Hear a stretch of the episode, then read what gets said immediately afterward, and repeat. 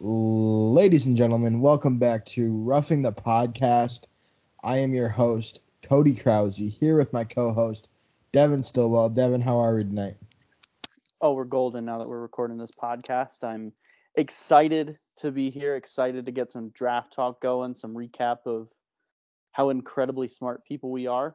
Um, somewhat smart people, let's be honest here yeah, I'm excited for tonight. We got some some great things in store for everybody listening, so stay tuned and find out all of the opinions that you necessarily don't want to hear.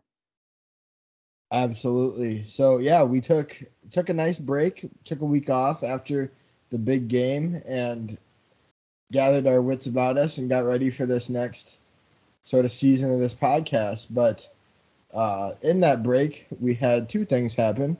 The first was the NFL award ceremony, which the NFL honors, I guess, is the proper name, which went about how we predicted it to.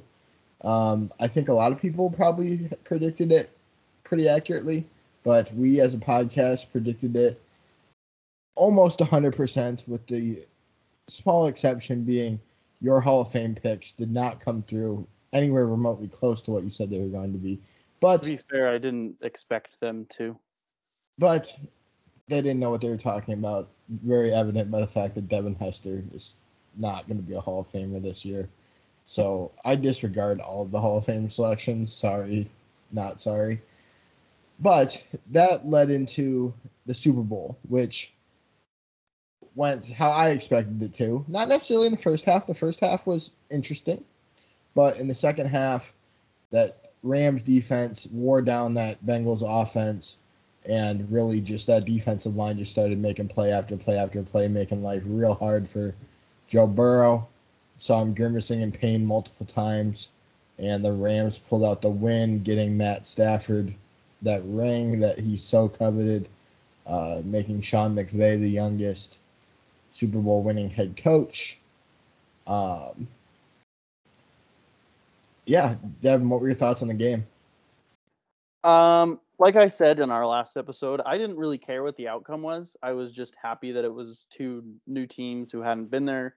Um, well, I guess the Rams were there a couple years ago, but two teams who weren't necessarily expected to be there at the start of this season. I mean, we didn't really know exactly what to expect with Matt Stafford coming into the Rams, what the Rams would look like, and then before the season season even started, they lose Cam Akers, so expectations dropped a little bit, and then you saw Arizona on the hot streak that they went on early on in the season. So it was definitely a very unexpected matchup in the Super Bowl, and just to see those two teams out there battling out, battling it out was refreshing, and I enjoyed it very much.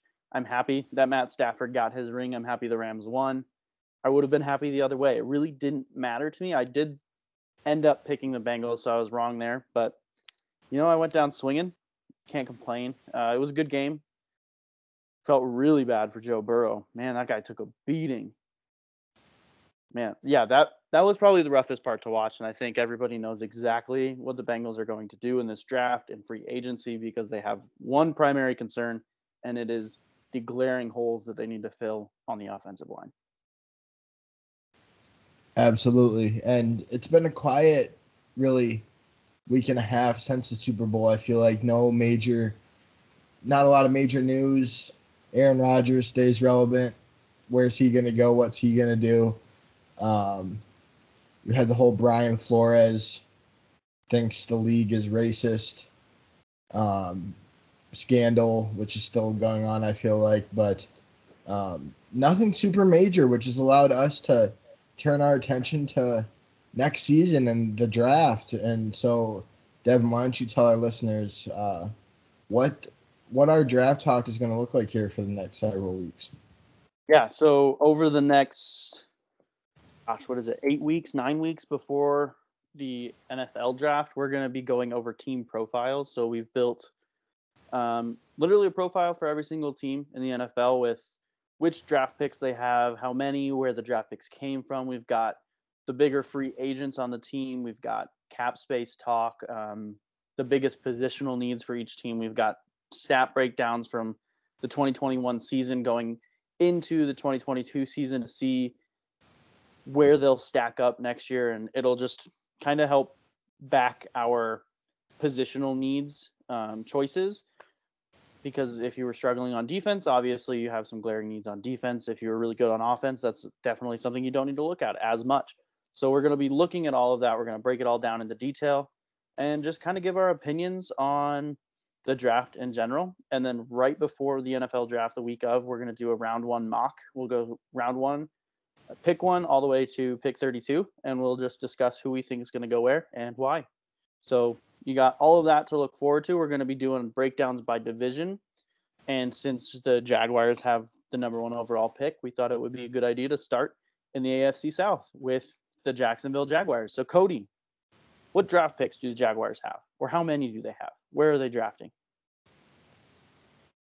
They are drafting plenty. Obviously, they are number one overall, and then they have again the number one pick in the second round, the number one pick in the third round.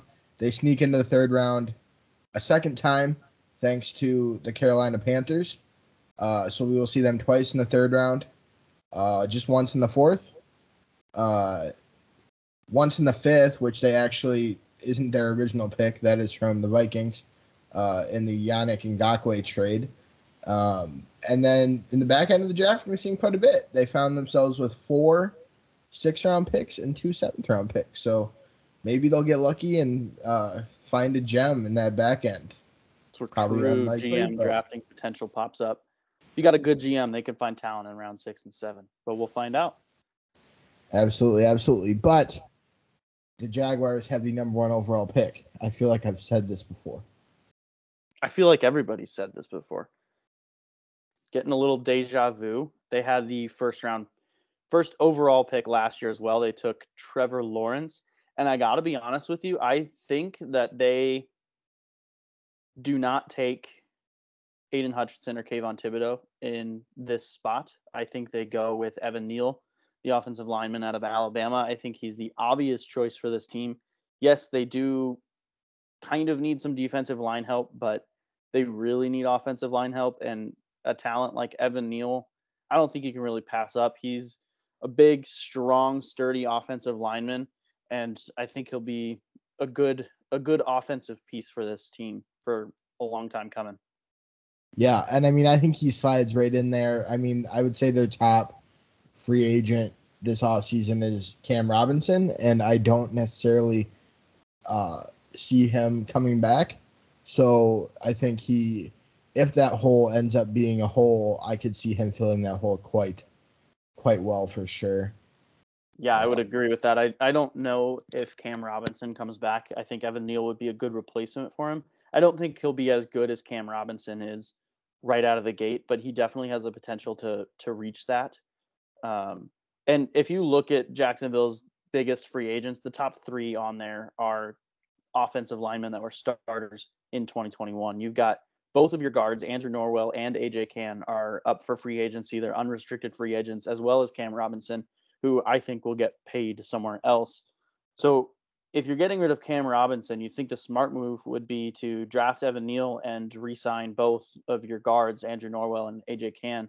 Or you could even get rid of Andrew Norwell as he's got a huge cap hit at $13 million. So if you get rid of him, then you've got more cap space, even though the Jaguars have a ton of cap space. So, you know, they've got a lot of work to do to get this team up and running, but it's not the worst situation we've seen, and it's not the worst situation we're going to see today. No, absolutely not. I completely agree with that statement. Um, I mean, it's interesting to me. An interesting talking point for the Jaguars for me is you have it as a second positional need is that wide receiver. Um, they're a talented young team. I, obviously, Trevor Lawrence has talent coming into his second year. I'm a big James Robinson fan. Uh, I had a family friend family friend who who coached him in high school. Um, knew about him before he even made it to where he's at now. But I'm a James Robinson fan. Keep in mind they have Travis Etienne, who I'm sure will prove to be a, uh, a factor in this offense next year assuming he comes back healthy from his injury. Um, but they've got some receivers. I mean, Laviska Shenault is young and talented. Um, Marvin Jones led them in targets this year. Mr. Reliable, it seems like. Um, He's also I- 31 years old. He'll be 32 at the start of next season. That's fair, but so then that I guess that leads to a question for you from me, Dev. Is you see on their notable free agents list DJ Chark, a guy who I think is super talented. He just can't stay healthy. Is Agreed. he work? Is he? But I mean, I think you can probably get him for a little bit cheaper, uh, because you know he's an injury risk. Do you dish out the money and kind of keep that Chark Shenault uh, combo, and then potentially look for a talented wide receiver um, in that second or third with your second or third round pick if you're Jacksonville. Yeah, I mean, I if you look at DJ Chark's AAV, which is um, annual or average annual value for that player, so essentially the average of what their contract is per year. DJ Chark's previous contract was just over one million dollars a year, which is dirt cheap, especially for a wide receiver. I think he will get more money than that next year if he does sign actually wherever he signs, I think he gets more than a million dollars a year just because of what we've seen from him and what he's capable of. I mean, he is a capable receiver when he is healthy and when there are other playmakers on the field. I don't necessarily think that long term he is going to be a wide receiver one, but he is definitely a good complementary piece that Jacksonville should look at keeping because he's only 25 years old. Now, if you keep Laviska Shenault and DJ Chark, if you get any of the wide receivers in this upcoming draft or even a free agent wide receiver. I mean, Juju Smith Schuster could be a cheap option for the Jaguars to look at. He's a free agent. There are other free agent wide receivers out there. But this wide receiver class for the rookies this year are it's going to be deep. They're going to be wide receivers in the third round who are going to get significant playing time this upcoming season, especially for wide receiver needy teams. And I mean, Jacksonville's got two third round picks. They've got a fourth, a fifth. They've got four six round picks if they get any complimentary receiver in any of those picks, I think that will fill their wide receiver need. But if they don't do that, I don't see this receiver group getting it done. I think they need to add somebody. Who that is is yet to be seen. But I don't think they will go into 2022 with the same receivers that they had in 2021. I would wholeheartedly agree with that statement. Um, I mean, I also think obviously we saw them lose a head coach mid-season, uh, to the surprise of no one really. um, but I look at, like I said, I look at James Robinson, who is in his second year, performed well his first year. He averaged 4.7 yards a carry this year.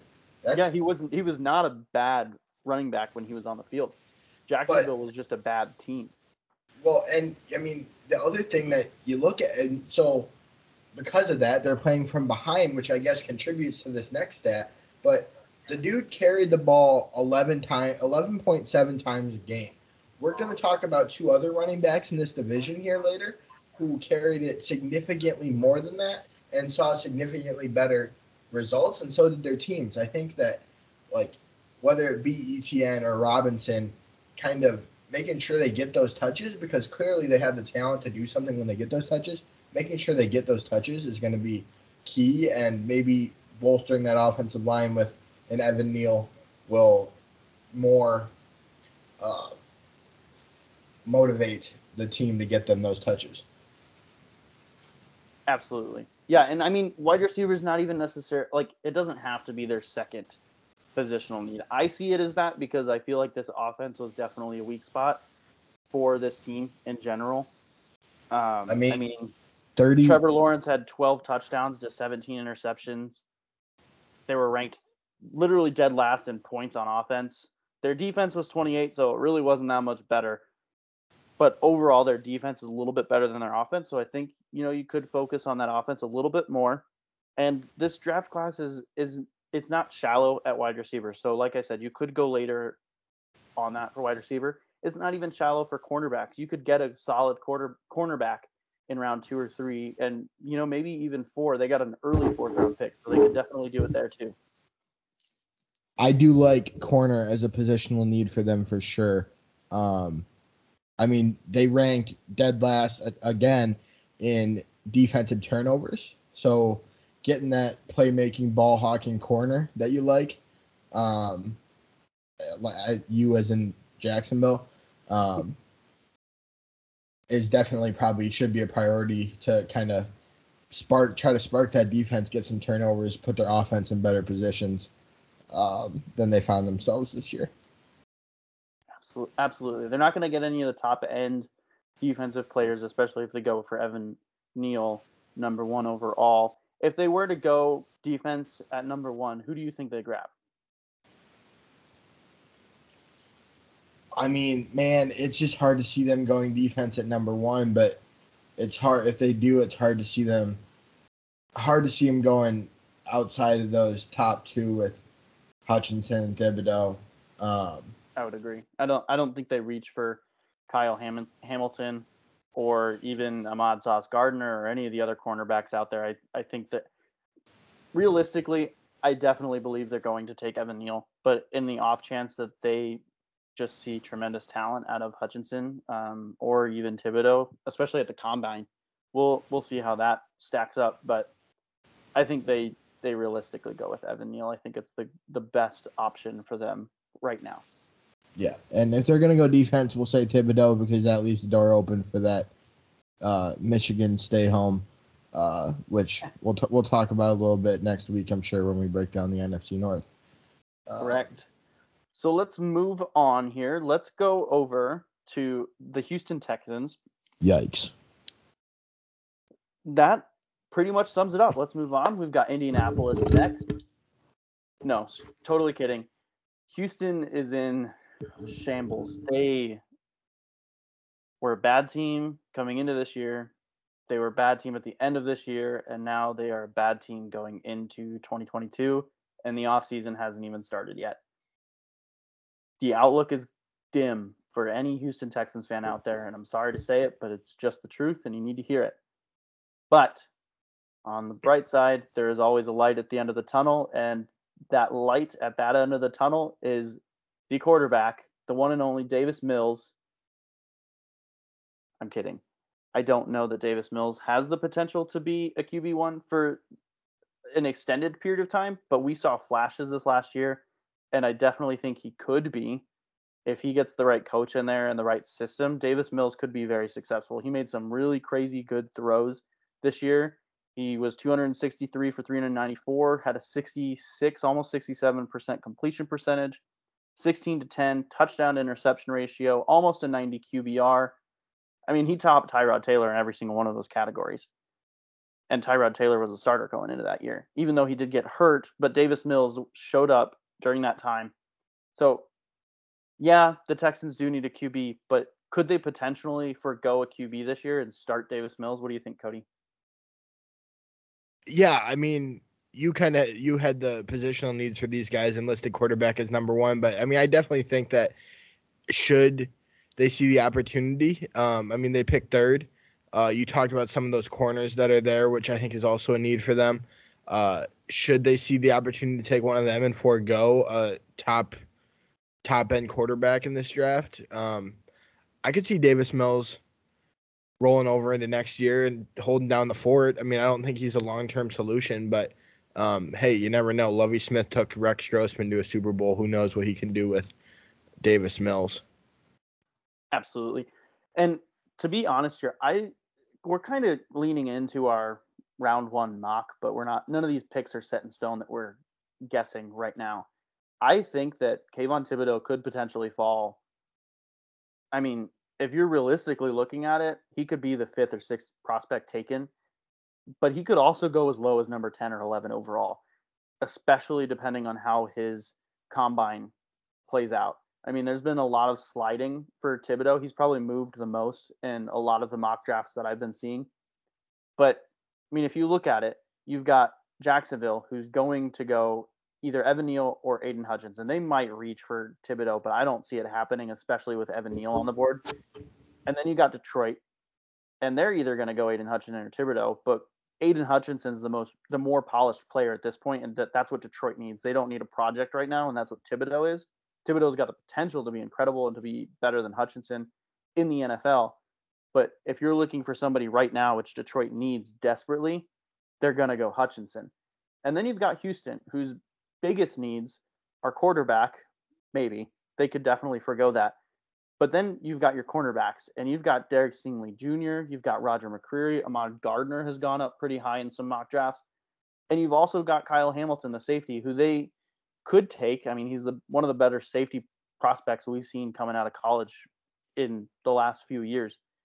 So, I mean, Thibodeaux could slide, and it's yeah, it's very possible. But I see Houston probably taking a cornerback with their number one overall pick instead of a defensive end.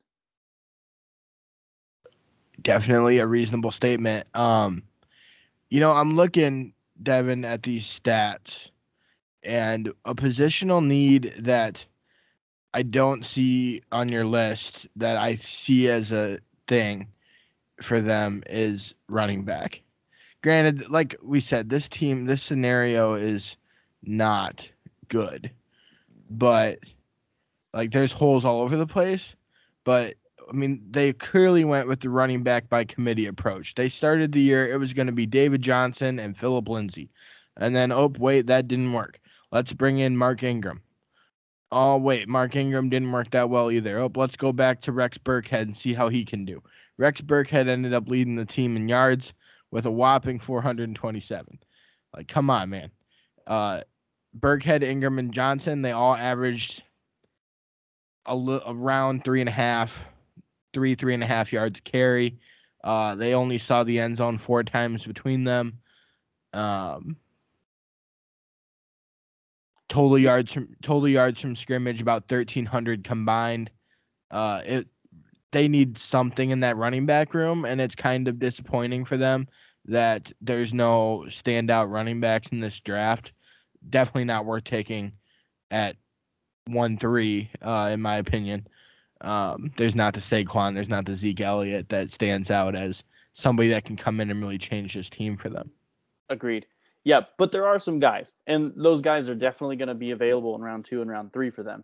I mean, if you if you look at it, none of these guys are going in round one. But I mean, your top three backs in this draft: Isaiah Spiller out of Texas A&M, Breece Hall out of Iowa State, and Kenneth Walker the third out of Michigan State. All three of those guys could be very successful in the NFL, and Houston's in a spot where they could easily take them. I mean, their draft picks, they've got around two, they've got two round threes, three round sixes, around four. They could easily grab one of those running backs with either of those third round picks or even that early second round pick.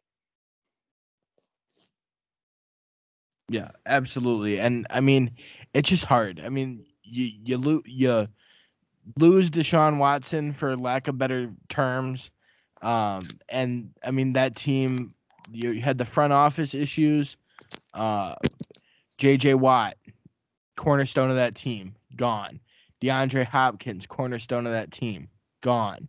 Deshaun Watson, cornerstone of that team, in trouble. And what does that leave you? It leaves you with a team that is 30th in points per game, 32nd in yards per game, 31st in defensive yards per game allowed, uh, 28th in passing offense, and dead last in rushing offense. There are so many holes on this team, it is impossible to fill all of them. And uh, I don't necessarily see, I see Houston being in a similar position to where they're at right now a year from now. You know, I think they move up two spots in the 2023 draft. Bryce Young? Very Young? possible. I mean, he could be the replacement for Davis Mills. Look what we're doing here. We're coming up with scenarios and solutions for the Houston Texans here, people. But let's look at some of their free agents. I mean, they've got some. Actually, let's be honest, none of their free agents are that great. I mean, they were a terrible team. They're not going to be any better. Hey, we got that. De- we got that Desmond King. Go Hawks. But you do have a lot of the starters for Houston in 2021 that are free agents, but really not a lot of them should actually be starters in the NFL. They should be placeholders or yeah, I mean, they should not be full-time starters in the NFL, but they all were for Houston.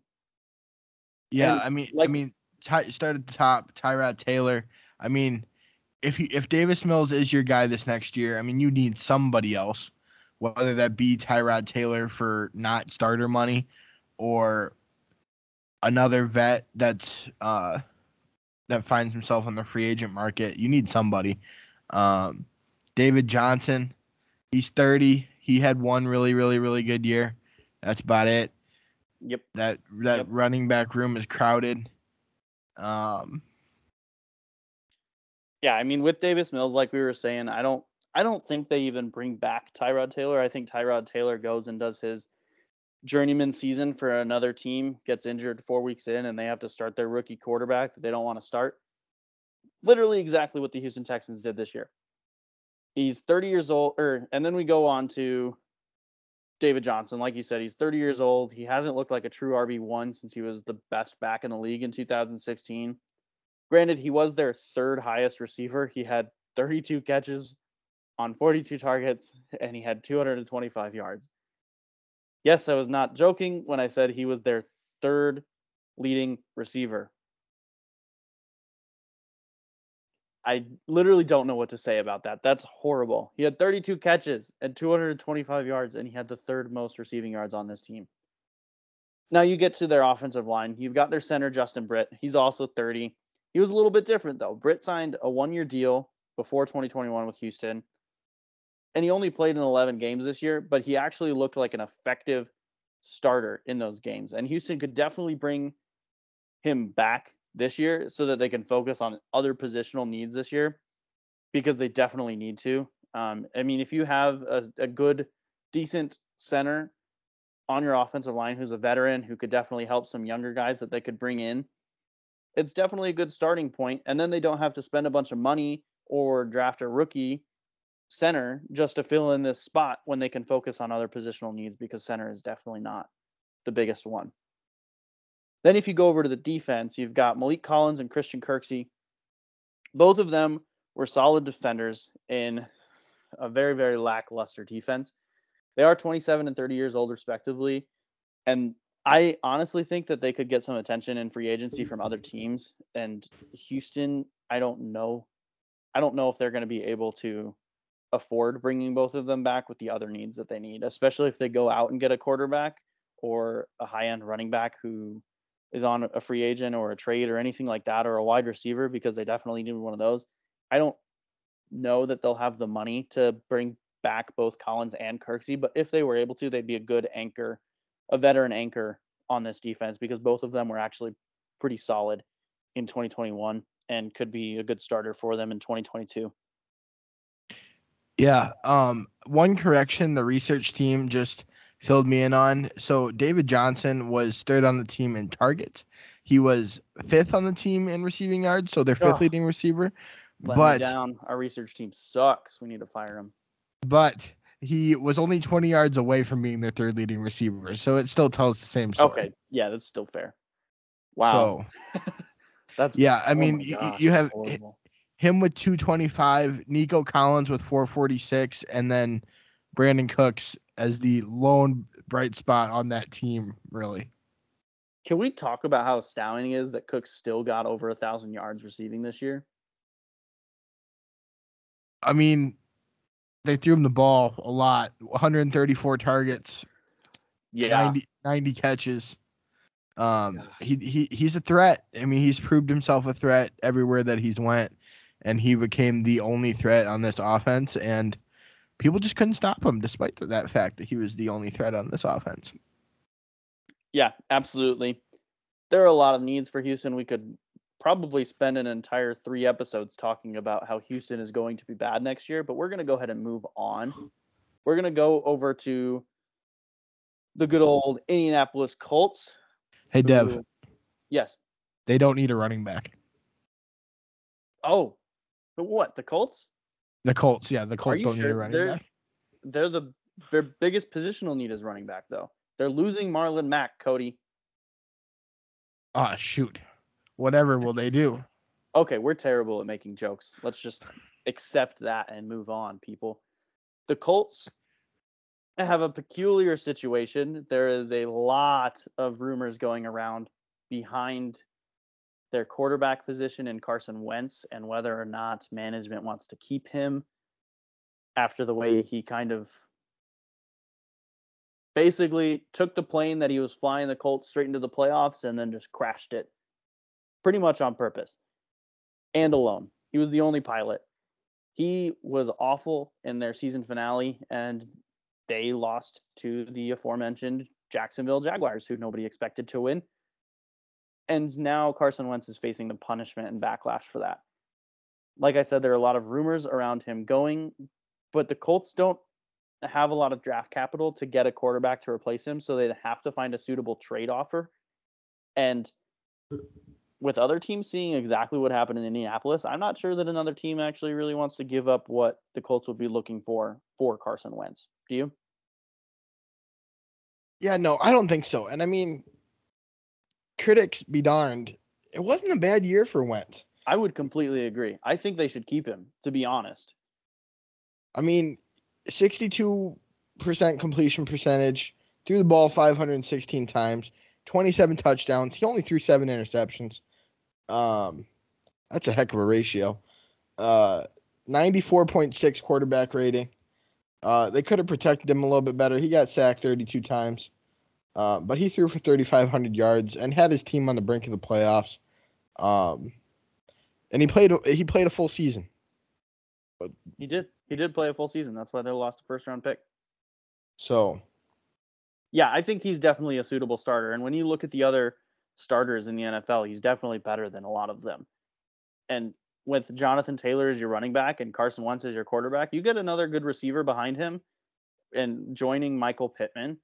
I I mean the Colts have a dang good offense. They were number 9 this year in points, so they were top 10. They were 16 in yards. But when you're scoring, it doesn't really matter how many yards you're able to gain, right? So if you get another threat on the outside aside Michael Pittman and Jonathan Taylor in the backfield, I think you've got a solid offense to build on. Yeah, and I mean, I mean, I don't. We're talking about drafts and needs and stuff, and clearly the, um, clearly running back isn't a need for Indianapolis. But one thing I will say that I talked about earlier is he carried the ball 20 times a game. That's how much a good running back should be carrying the ball 20 times a game. And we talked about earlier, there's another team in this division um, that could take some lessons from that. Um, but yes, go out and get Marlon Mack but definitely agree with you that wide receiver is a need. We again we have um, another team here in this division where uh, their third highest targeted player is a running back, and their third highest yards uh, receiving yards player is a different running back. So you would like to see another wide receiver contributing a little bit more consistently alongside, like you said, Michael Pittman, who really had a breakout year this year. Um, and that will definitely help their 26th ranked passing offense. And Absolutely. without their first round pick, like you said, we have a deep draft at wide receiver. They can definitely still find uh, still find some valuable wide receiver value uh, in round two, pick 47, or even round three, pick 82, uh, should they decide to go that route. And I mean that that 26 ranked passing offense is the lowest number there. They're Rushing offense is obviously great. Their rushing defense is top 10. Uh, they hardly ever turn the ball over. Um, they were top 10 in points a game. Um, they were a good, they were, I don't know if I would say good. They were a very solid team uh, that just needs a little bit more contributions in a couple of areas. Yeah, absolutely. Their offensive line could use a, a little bit of a facelift there. Um, and like we said, the wide receiver position just needs another additional piece there. I mean, you can you can have a solid offense there, and their defense actually looked really good this year. They were ninth in points as well, and also 16th in yards. um, they were second in turnover rate, which is really good for a defense, and that's probably why Indianapolis offense ranked 16 in yards because with with Jonathan Taylor as your running back, you can definitely move the ball. And the fact that they were 16th in total yards on offense speaks a lot to their defense, um, especially when you're seeing them with the second highest turnover ratio in the NFL. Um, yeah, and but I mean to that point, I mean I would say your number. I would. I mean you have it as second, but wide receiver. I mean you had three wide receivers that contributed at all this year. Period. Pittman, Pascal, and Hilton. And Two of them Pascal, free agent. Exactly. Pascal and Hilton are both free agents. Hilton's 32. Um, I think he's his better years are behind him, so they need to do something there. Yeah, Um, and and one of their two tight ends, Mo Alie-Cox, is a free agent. So they've got three receiving weapons that are free agents this year. And I mean, you could bring back Zach Pascal. He's a good slot receiver. He's a good backup, like second string receiver for when one of your starters goes down. I mean, he's definitely been dependable when T.Y. Hilton goes down over the last few years. But T.Y. Hilton doesn't come back. I I don't see that happening. I don't think that Indianapolis should bring him back, especially at an eight million dollar um, average annual value. That's that's a lot of money to spend on a wide receiver who is getting out targeted and has less yards than your backup running back. Yeah. Um, not a lot of picks here. A two, a three, a four, two fives, a sixes, and two sevens. Um, but get that wide receiver that you like. Go get an offensive lineman. Um, maybe go get a defensive back. Replace that old man that is Xavier Rhodes, who just keeps seeming to stand the test of time, but is uh, slated to be a free agent for them this year.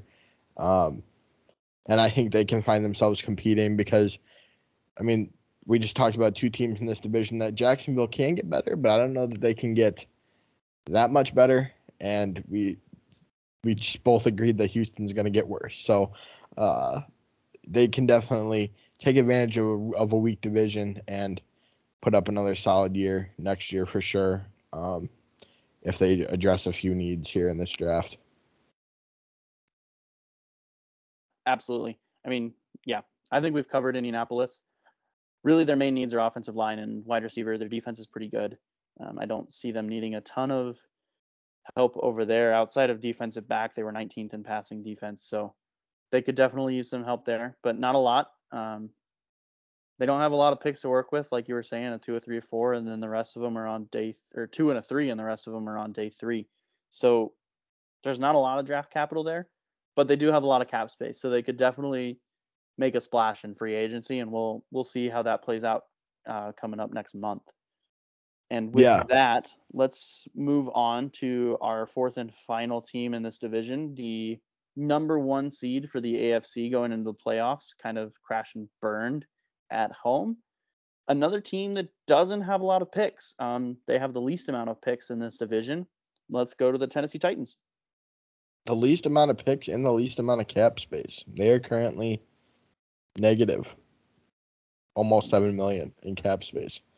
Um, but granted, they're a really good team, and they have 55 players signed right now, so they definitely they have some flex. They have some room to be flexible, but it definitely doesn't show up in that cap space area. Um, Ryan Tannehill got sacked 47 times.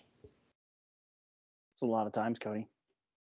It is a lot of times. Um, so that round one pick 26, do you look at an offensive lineman in that spot, Devin? Oof. I don't know. Um, I don't. Oh gosh, that's tough. I don't know that one of the top tier offensive linemen fall to them at 26. Um, again, it is a really deep, deep draft for offensive linemen in general. Um, you could definitely see them going there in round three, pick 90, but oh man, they don't they just don't have the draft capital. If they had an, if they had a mid second rounder, I'd say they probably don't go there round one, but they don't. So I think it is definitely very possible that they do go offensive linemen to help out both Derrick Henry and Ryan Tannehill. I mean, yeah, I I think they do. Honestly, now that I'm problem solving this in my head live, um, I think they I think they could very well go offensive linemen in round one, pick 26. Yeah, and I mean, I think another key area for them, I mean, just looking at stats here for a second, um, their passing offense was 24th and their passing defense was 25th. Um, kind of crazy when you see like that AJ Brown, that Julio Jones, um, that that that an offense with those two would be the 24th best passing offense. But I think that there is an area uh, where they can add another weapon there, and like those mid rounds, if you find a guy you like, is a good place to do it, and that's at tight end. Um, Anthony Firkser, I'm sorry, just is not gonna is not gonna cut it. Um, he's a free agent. So is Geoff Swaim. Um, so there's a hole on that team at tight end, and tight end along with offensive line, but tight end definitely is another place where you can add that weapon and uh, help that offense flow a little bit better. Um, yeah, and actually, tight end is pretty deep in this draft too. There are a lot of positions that are really good in this draft. We're not seeing quite the high end quarterbacks and everything like that that we've been used to seeing over the last few years. But if you look at Trey McBride at CSU, Colorado State University, he's a very, very capable tight end. I don't know that he falls into round three. I think he probably goes somewhere mid round two. So the Titans would probably have to trade up to get him. But I mean, you've got other people out there. You've got Jalen Wydermyer or Isaiah Likely. Both of those are very, very good, talented tight ends that are upgrades from Firkser. And I think Ryan Tannehill would really enjoy throwing to them. Absolutely. Um, and for for me, just the other um, the other need that stands out is linebacker. Um, two of their starters, Jayon Brown and Rashaan Evans, are both free agents. So they need to do something about that, whether it be re signing one or both of them or drafting one. Um, I mean, they had the second best rushing defense, um, but the 25th passing defense, which is pretty surprising considering some of the uh, praise that that secondary got this year. But um, linebacker, I think, is for me is the piece, the issue that needs addressed for that defense. Yeah, absolutely. Definitely. I mean, with those, like you said, three of their notable free agents are linebackers, and it's definitely one of their bigger positional needs. And we'll see. They don't, like we said, we they we don't know what they're gonna do. They don't have a lot of draft capital, so it really depends on what this GM is thinking down there in Tennessee. Do they want to go for free agency? They don't really have the draft capital or the cap space to do that. So they're going to have to look at a lot of these positional needs in the draft, and they're going to have to hit on some if they want to go back to that number one seed in the AFC. Because I think they kind of squeaked it out and got a little lucky there. Yeah, um, but I mean, I do think that there is potential for another very successful year for this team. I mean, they mm-hmm. finished twelve and five, and Derrick Henry, AJ Brown, and Julio Jones, uh, aka their offense, all all missed time.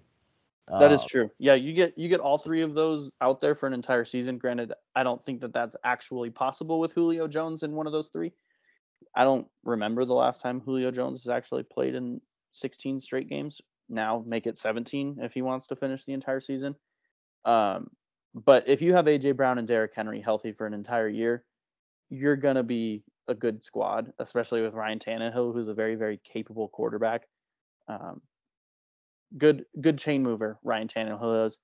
So yeah, we'll see where it goes next year. That is that brings us to a close in our AFC South draft breakdown.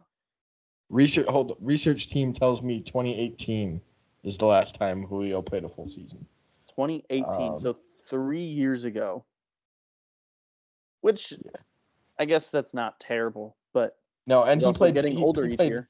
He played 15 in 2019, but then has seen significant drop offs, and it seems like the same things are pretty consistently ailing him. Yeah, he has um, a lot of lower leg issues, knees, ankles, and then I think what was, was it his hand or his shoulder that got hurt recently? I don't know if that was last year or this year, but he's he's got injury prone tagged to him for the rest of his career. Absolutely. So yeah, like you said, that kind of wraps up the AFC South. You got two teams that definitely needs to fill some holes to uh, find their way back to competing, um, and two teams that uh, kind of want to maintain where they're at and just need to fill a couple kind of glaring holes to um, hopefully stay in the same position of competitiveness. Yeah, real Um, quick, let's. I want to. I want to get your thoughts.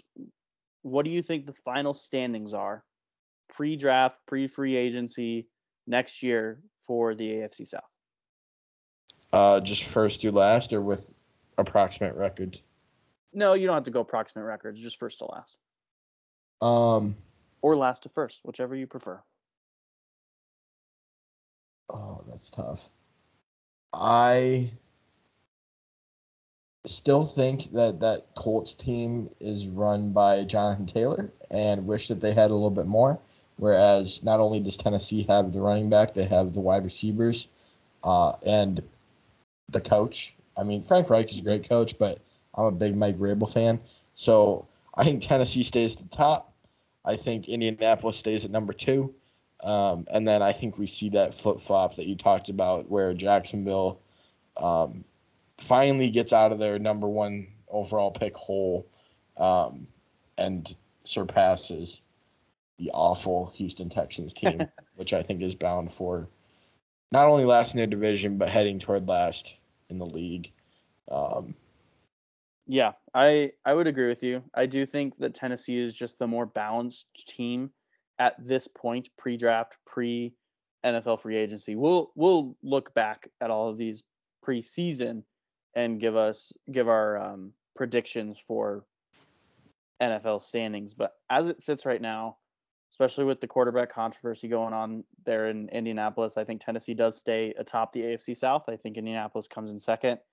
I think Jacksonville does come in third. And I, Cody, did we talk about how awful the Houston Texans are? I can't remember. I think they're pretty bad. Okay, yeah, they're not good.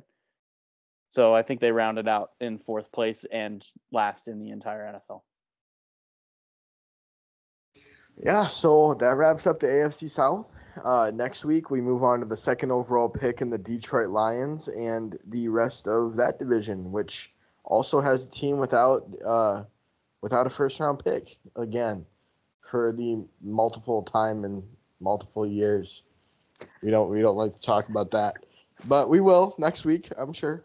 Um, so tune in for that.